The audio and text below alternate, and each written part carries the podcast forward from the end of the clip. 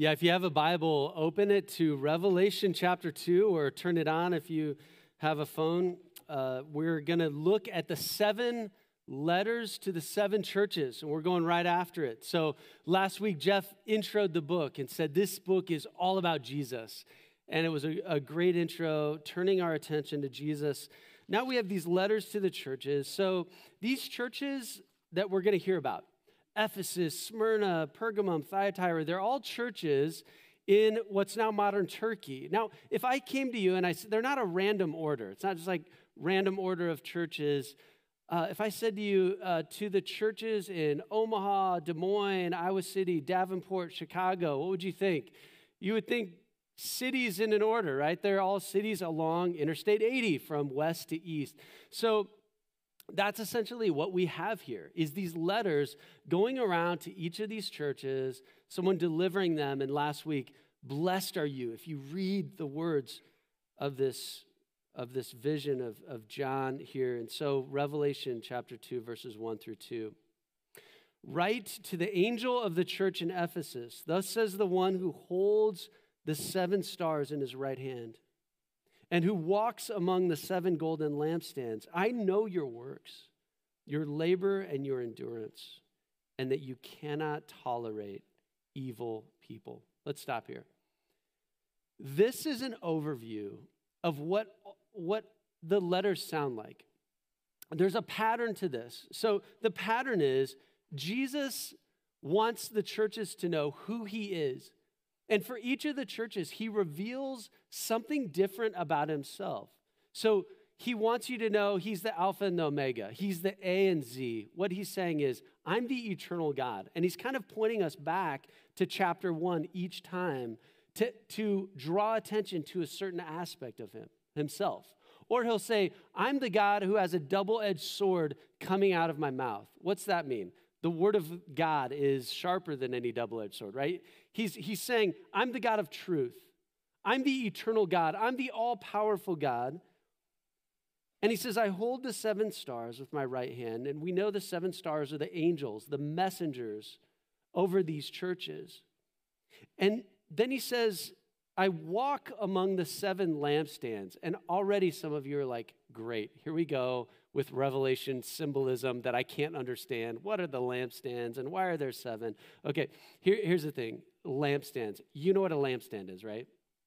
It's a stand that holds a lamp or a light, right? Now, we can remember this from uh, Sunday school, right? This little light of mine, I'm going to let it shine, right? So we've got this little light of mine, uh, Matthew 5. What is that a reference to? You are the light of the world. A city on a hill can't be hidden. Jesus is saying, hey, church, you guys are the illumination of God to the world, and I'm walking among like my body of Christ, my light of the world, and I'm looking at you and I'm examining you. So, do you guys ever have this, this thought? We were in a staff meeting, and, and one of our, our staff was kind of expressing their frustrations about something about Veritas. Do you guys ever do that?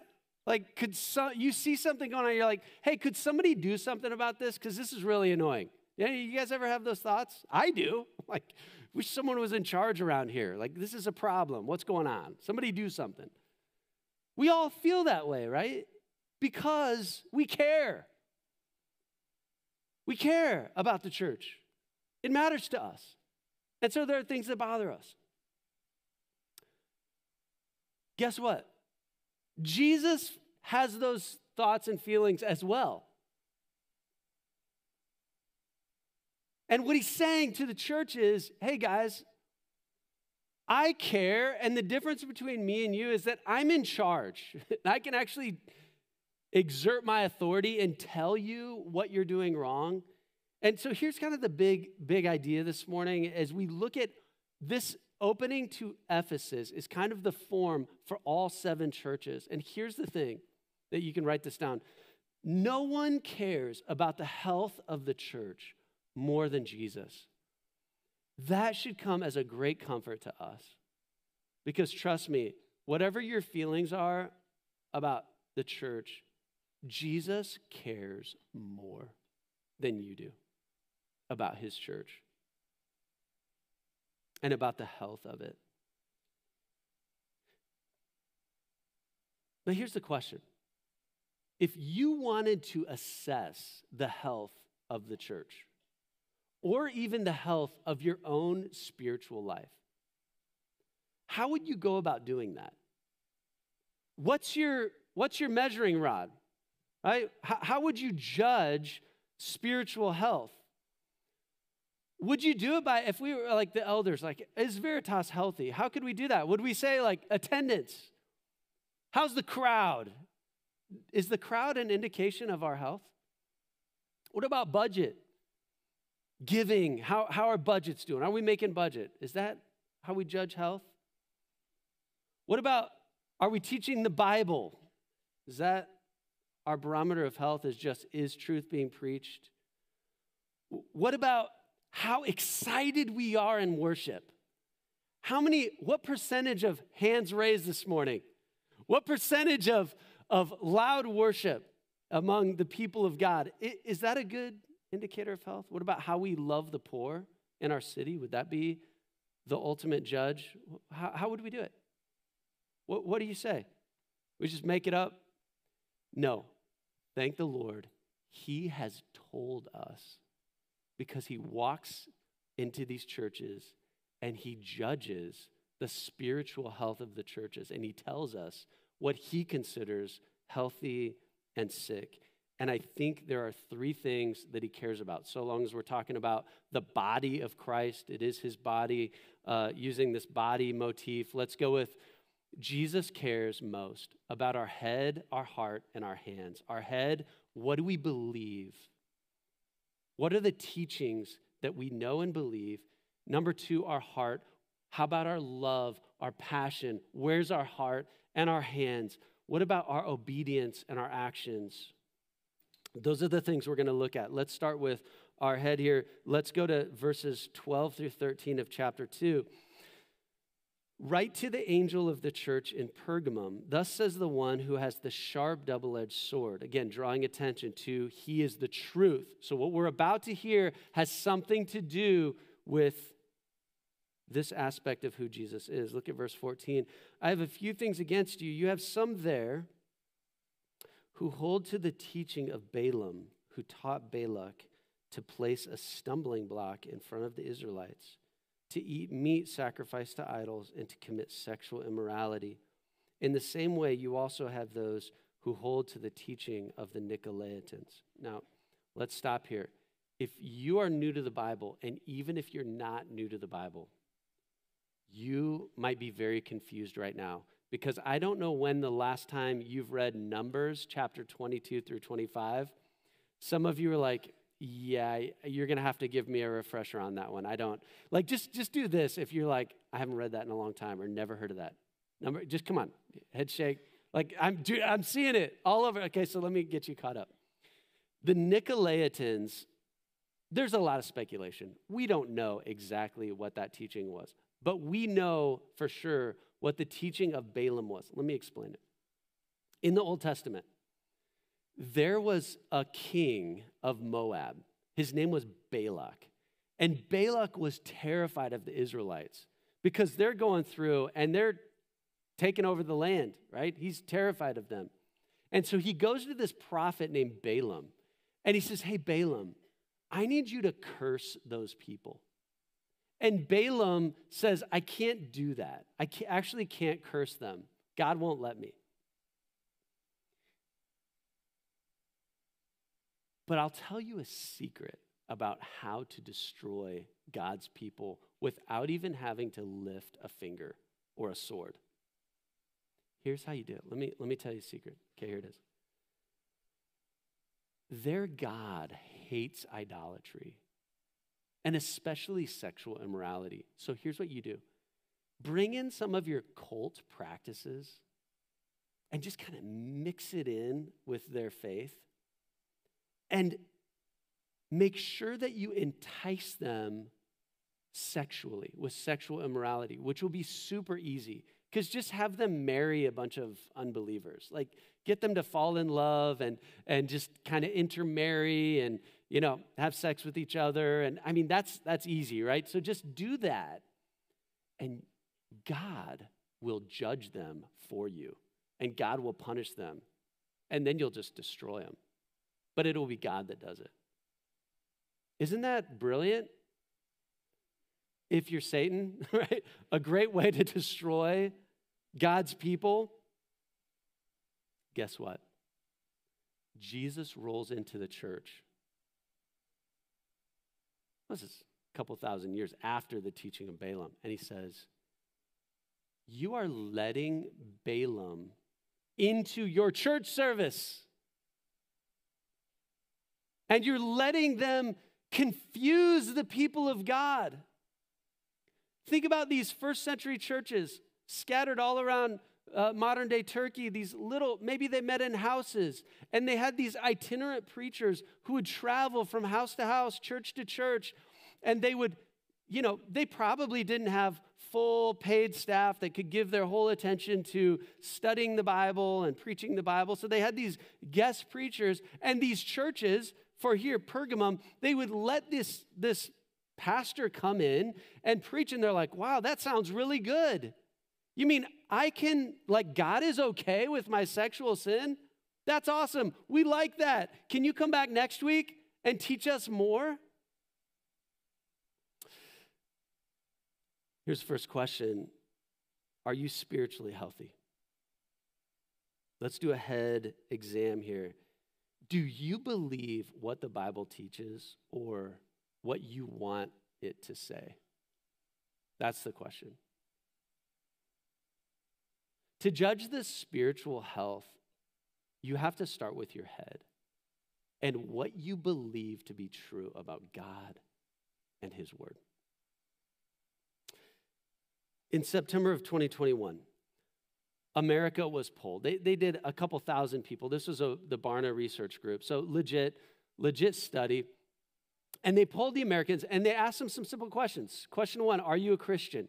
68% of Americans at the, and so that's 176 million people say in America, yes, we're Christians. And then they asked them another question How many of you are Bible believing Christians? So, of that 176 million people, 15 million said, We're Bible believing Christians.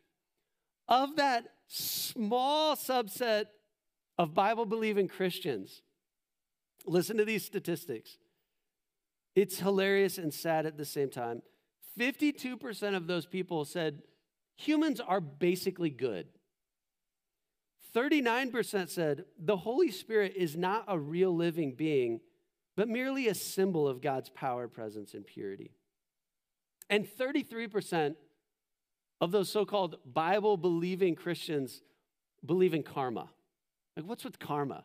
yeah, anyway, some like kind of Eastern religion mixed in here about reincarnation, and you get what's coming for you in the next life. Okay, here's the point. Based on that, the church in America is not healthy. Can we just say it? We are the church in Pergamum. Now, I want to ask another question that I think really pokes even harder into us. What does the teaching of Balaam sound like? Do you recognize what this teaching sounds like? This week, I was reading, I, I, read a bunch of different news sources, and I came across this editorial in USA Today. And this editorialist captures the teaching of Balaam. It was perfect timing for us. And what I want to do is, I want to read what this, uh, this woman says. And I want to see if you hear the teaching of Balaam. Are you ready? It's like thinking cap time. Put on your thinking cap, tune your ears, and try to see if you can filter this teaching that's about to come to you. I'm going to give you some teaching here from this editorialist. She's writing about Tony Dungy. He's an outspoken Christian. And she, he said some things she didn't like. And she says this in kind of a rebuke to him and Christians like him. Tony Dungy, like so many others, has used his faith as justification for discriminating against LGBTQ people. Claiming homosexuality is antithetical to his Christian beliefs. But that's nonsense. If you are a Christian, you are supposed to follow the teachings of Christ. Not the humans who interpret them or the churches that have taken license with them for their own game, Christ's own words. And nowhere in the Gospels does he say anything about homosexuality or gay marriage. What he did say was to love your neighbor as yourself and to treat the most marginalized and vulnerable among us as you would him. If you believe the Gospels, again, Christ's own teachings, not others' interpretations of them, can you honestly say he would approve of policies that ostracize and otherize gays, lesbians, and in this case, transgender and non binary people. That he would praise making them feel as if they are not worthy of belonging. If you say yes, then you've heard what you've wanted to hear, not what Christ actually said. He preached love and acceptance, embracing lepers, prostitutes, and the hated tax collectors. And he had no use for those who proclaim their piety while using it to demean and mistreat others.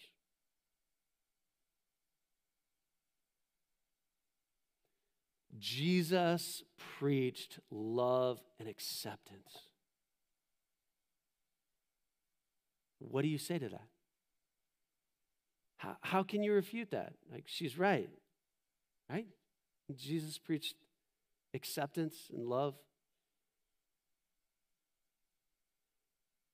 And she says, you know, you should follow the actual teachings of Jesus and not the people who are interpreting them, right? Don't you agree with that?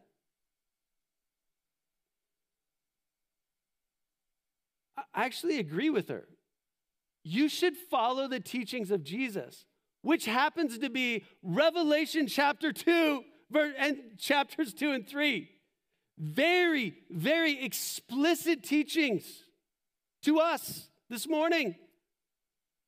So let's take her advice and follow the teachings. Like you can read it right here to the church in Pergamum, who has accepted the teaching of Balaam, has welcomed this teaching. And what was the teaching? It was a kind of teaching that made people feel good about their sexual sin. And we like that teaching because naturally there's sexual things that we want to do that God has said not to do. And it's not unclear what the teachings of Jesus are. When you go back, think about the Israelites. God was very explicit about what he considered moral purity and what he considered sexual perversion. Have you ever read Leviticus? It gets very detailed about the people and animals and things that are off limits. And Jesus believed all that teaching and he taught that teaching. It's not unclear what Jesus teaches. And some of you might be like me, where I read this and I'm like, oh, great, here we go again. A few weeks ago, I'm teaching on Sodom Gomorrah, and now I've got Revelation 2 and 3. This kind of feels like a little bit of a hobby horse, doesn't it? Well, guess what? It's Jesus that keeps bringing this up. It's Jesus that keeps standing in front of us, like, hey, I, I want to talk about this.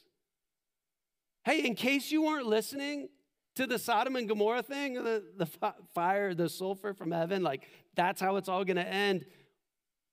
I want to bring it up again in Veritas. Here's the thing if you are someone who is caught in sexual sin, we don't hate you. We love you. You have come to the one safe place this morning. the church. Because this service is going to end with communion and whatever it is that has entangled you. This morning is your morning. Jesus wants to free you. He wants to forgive you. He wants to wash over you with cleansing. It's beautiful. We don't hate you. Jesus doesn't hate these people, he hates the teachings of these people. He hates evil, and that's a good thing, right? And it's good for you to also hate false teaching that hurts people and sin that hurts people. And the sin that's hurting your friend or yourself, the, the sin that in the end is actually stealing your humanity and the humanity of other people that turns them into objects of your pleasure. No, the Christian sexual ethic treats people as image bearers and doesn't want to violate other people sexually because we know that that person bears the image of God. And we want to honor them and serve them, not use them for our selfishness. I know that probably most in this room would not describe, would not say that um, the letters of the LGBTQ best kind of represent their sexual sin, but who of us in this room doesn't struggle to some degree with sexual sin? And we have to ask the question how have we allowed the teaching of Balaam into our own minds, where we have justified our sexual sin? Well, it's really not that bad that we live with each other and we're not married because we lo- we're kind of married in our hearts, right? We love each other. Or maybe this great TV series that you're watching, it's got, sure, it's got a lot of nudity and uh, people having sex and stuff like that, but but it's got a, I mean, the, the character development and the, oh man, these actors are amazing. It's great. Like, next thing you know, you're being entertained by this, or you're a couple who's sitting together watching this, or whatever it is. And you've justified it, and you now are following the teaching of Balaam that's saying, hey, God, God loves a he loves cinema. He loves a great movie. He's he's good with all this, right? Just no big deal. But just let it in to your life dating, you're pushing the limits sexually with your the person you're with. Chapter 2, verse 16. So repent. Otherwise, I will come to you quickly and fight against them with the sword of my mouth.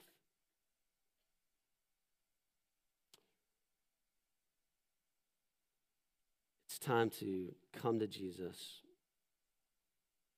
if your head is healthy, if your doctrine is strong, what you believe about God and the gospel, it's time to move on to your heart. And for that, we're going to go to the church in Ephesus, Revelation 2, verse 2. I know your works, your labor, your endurance, and that you cannot tolerate evil people. You have tested those who call themselves apostles and are not. You have found them to be liars. I know that you have persevered and endured hardships for the sake of my name, and you have not grown weary. Again, verse 6, we'll jump down because he commends them again. You have this going for you. You hate the practice of the practices of the Nicolaitans, which I also hate. This church is healthy in their doctrine. They teach the Bible. And this church in Ephesus, they would have loved the last like 10 minutes. They would have been like, totally, get them. Go get them. I love it when we talk about this stuff because people need to hear this. Oh, but look at verse 4. But I have this against you. You have abandoned the love you had at first. Remember then how far you have fallen. Repent and do the works you did at first. Otherwise, I will come to you and remove your lampstand from its place unless you repent. I'm going to take that lampstand away because this little light of mine is not shining. If all you are doing is preaching the Bible, and it's just head knowledge for you, it's just a set of propositions to be right about. This is a person who can do a whole lot of damage, a person with a Bible in one hand and a hard heart in the other. That person turns this thing into a dangerous weapon. And what I'm telling you is, Jesus is asking us to examine our hearts right now. So, are you spiritually healthy? Point number two, heart. Let's ask this diagnostic question to diagnose our health situation here. Is your faith a point to argue or a person you love? When you think about your faith, is it just a set of facts that you are right about?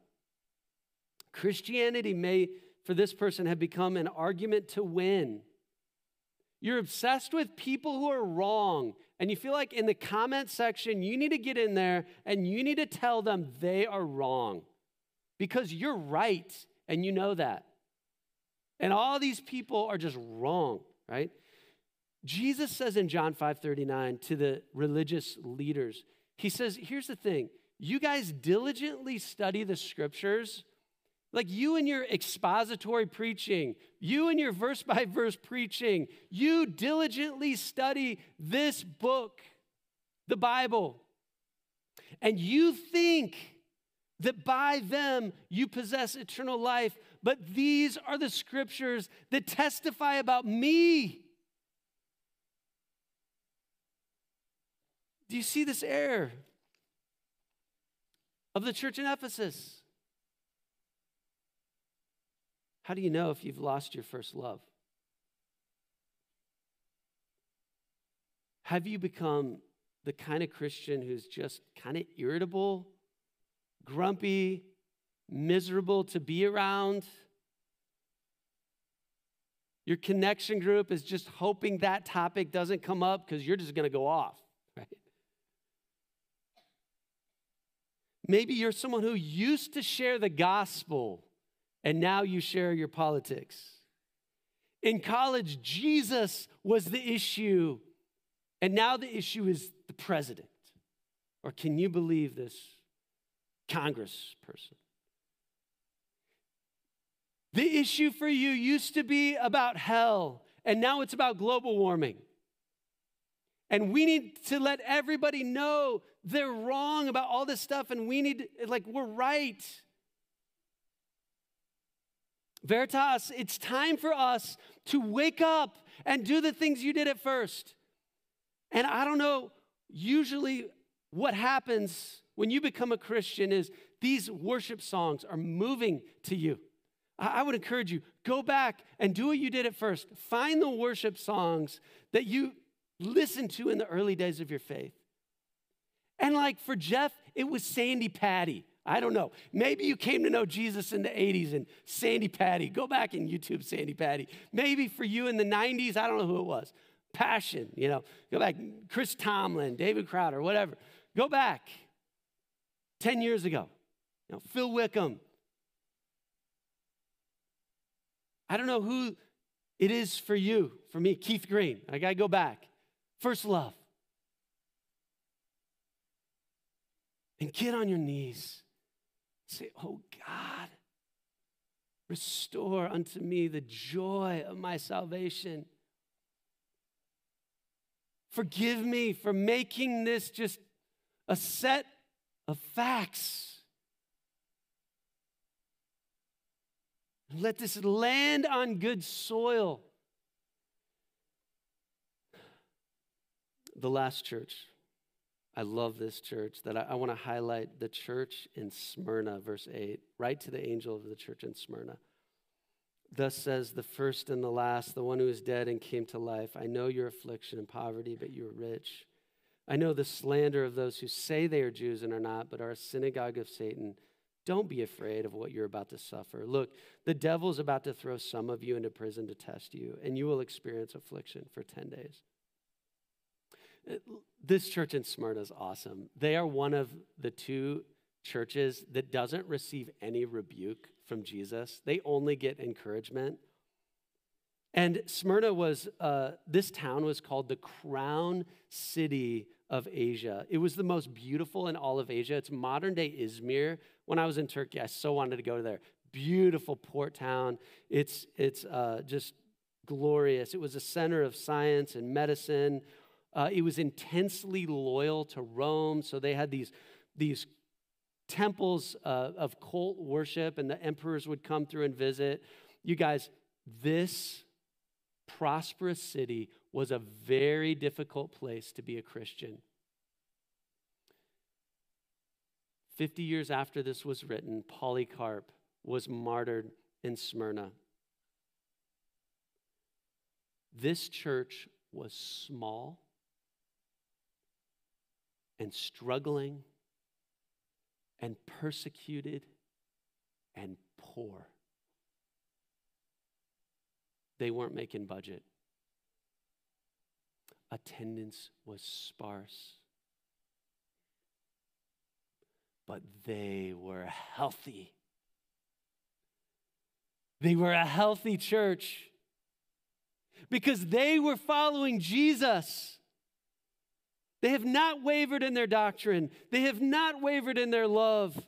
They have not wavered with their hands. What are their hands? Their actions, what they were doing for Jesus, obedience, even in suffering. It's time for a hands check, church. Do you persevere in obedience to Jesus when it's hard? And along with this question, I want to ask this question Have any of you shook hands with a dairy farmer? Anyone? Or a construction worker? It's like shaking the hand of a like sandpaper, right? Rocks with sandpaper, you know, like like what are those? Is that skin? I mean, those calluses. Are you wearing gloves? No, just calluses. You know what? From hard work every day, in the bitter cold, in the heat of summer, every morning, hands that are working, toiling. Christian, it's time for a hand check. Are your hands soft like a baby because you have been busy serving yourself? Other people have been serving you. Or are your hands calloused because you have been serving Jesus? You've been working for Him. You have been persevering in love. You have been serving the people in your connection group. You have been serving your neighbors in your community. One of your neighbors is sick, and you've been bringing them meals and encouraging them. You've been bringing uh, someone who can't make it to church, you've been picking them up every week and showing up. A lot of miles on your car because you've been busy serving. Is that you? Are you like the church in Smyrna? Healthy doesn't mean you won't suffer. If you're healthy, you will suffer, but you will endure. That's the message of Revelation. And as it turns out, enduring is so worth it. Because look at verse 10 Be faithful to the point of death, and I will give you the crown of life. Let anyone who has ears to hear listen to what the Spirit says to the churches. The one who conquers will never be harmed by the second death. You're going to die once, that's your physical death. But then there's the second one, and that's the spiritual one heaven or hell. Church, don't compromise the teachings of Jesus. Don't lose your first love. And don't stop obeying and serving Jesus. And I love how Jesus goes from speaking corporately to the church in Smyrna. Now he gets individual, he gets very specific. To the one who has ears, let them hear what the Spirit says. He takes it from corporate, now he's pointing to you, the person sitting in your chair. Do you have ears to hear this morning? Let's pray together.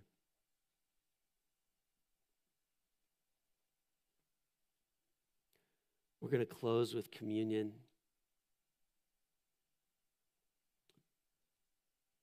And I just invite you to come,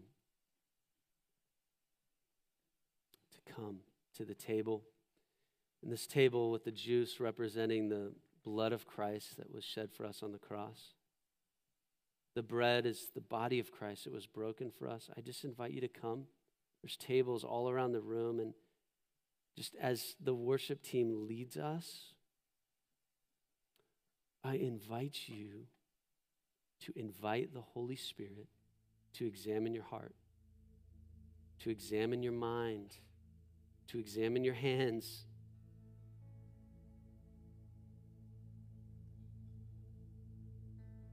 What does the Holy Spirit want to say to you? And just come as He examines your heart and come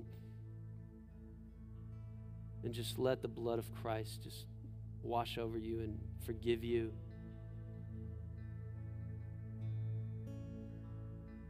Jesus, come. Jesus, come.